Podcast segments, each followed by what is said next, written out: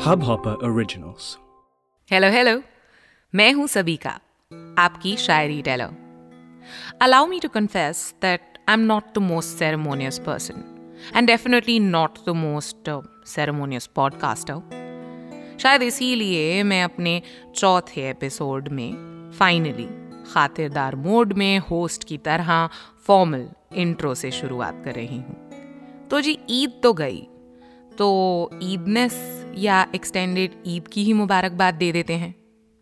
ये Eid special episode नहीं है। इसलिए मैं बाकायदा ईद के जाने का इंतज़ार कर रही थी। मगर अब ईद की बात छेड़ ही दी है तो रमज़ान से जोड़ने की कोशिश करती हूँ।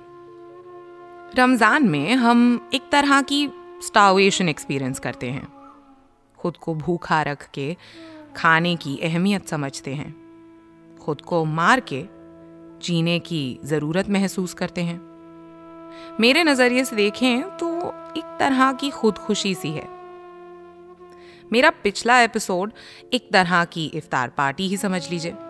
वेरी फीनिक्स लाइक सॉरी सभी का was a flap of the wings that I have carefully meticulously and painfully built from my own ashes खुद को भस्म करके जो राख इकट्ठा की है, उससे बुने हुए पंख, जिनके सहारे आज मैं अपनी सबसे ऊँची उड़ान भर रही हूँ। Anyone who knows me intimately right now knows that whenever I'm am asked how you my classic response is, better than ever. मगर ये पिछली पूरी सदी काफ़ी डिप्रेसिव रही है। I have gone around calling it the decade of depression. Khair, coming back to the relevance of the third episode.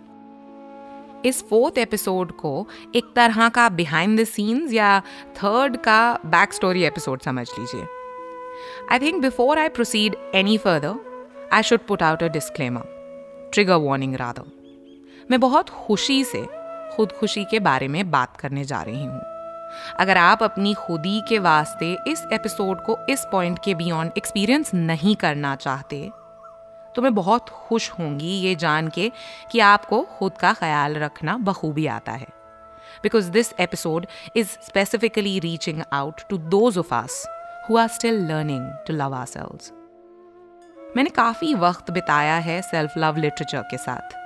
और मुझे रियलाइज़ हुआ कि बोलना बहुत आसान है, कि मुझे खुद से मोहब्बत है, कि मैं अपनी फेवरेट हूँ।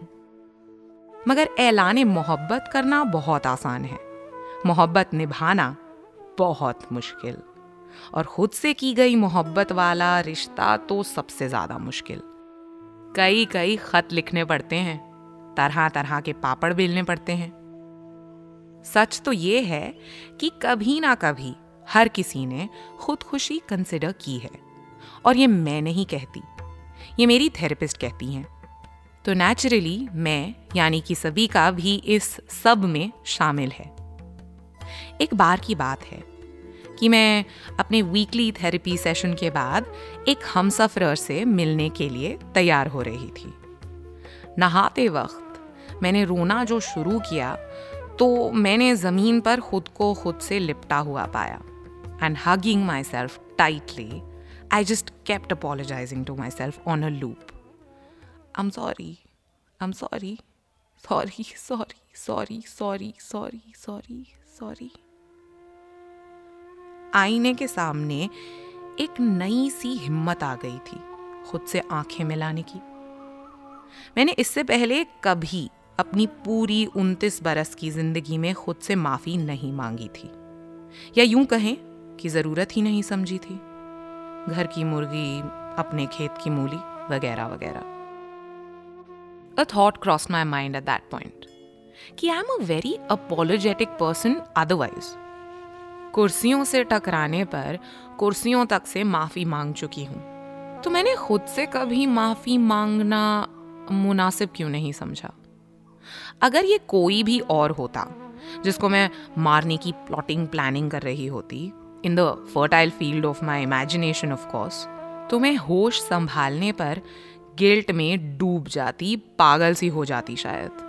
उस इंसान से मन ही मन, और शायद बिना मांगे, हर पॉसिबल तरीके से माफ़ी मांगते नहीं थकती। तो फिर अपने साथ ये नाइंसाफी क्यों? क्योंकि शायद हम ये नहीं मानना चाहते कि हम अपने साथ सबसे ज़्यादा बदसलूकी करते हैं तरह तरह की बदतमीज़ियाँ करते हैं। हम सच में अपने सबसे बड़े दुश्मन ज़्यादा हैं। अपने सबसे बड़े आशिक भी अगर नासिसिस्टिक मोड में हैं तो भी एक तरह के दुश्मन ही तो हैं।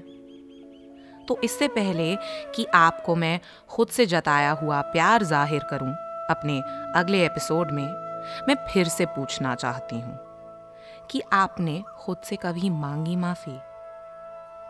In my head self love starts with apologizing to oneself and then giving credit by genuinely thanking oneself. So, forgiveness unlocks gratitude, and gratitude unlocks true love. शायरी टेलर स्टाइल में कहूँ तो माफ़ करें तो अदा से शुक्रिया अदा कर दें और शुक्रिया अगर दिल ही कहे तो फिर प्यार कैसे पीछे रहे मेरे जान पहचान के एक शायर ने कहा है कि हर मिलना मुलाकात नहीं होती। सो इफ़ यू प्रेफर मिलना तो D M me at the rate Jamuni on insta और find Sabika Muzaffar that is S A B I K A M U Z A double F A R on Facebook और अगर मुलाकात की फिराक है तो इंस्टा और Facebook पे मेरी परफॉर्मेंसेज और वर्कशॉप्स के अपडेट्स मिलेंगे और जल्द ही हम आपसे मुलाकात करेंगे। इस हब हॉपर ओरिजिनल को सुनने के लिए आपका शुक्रिया।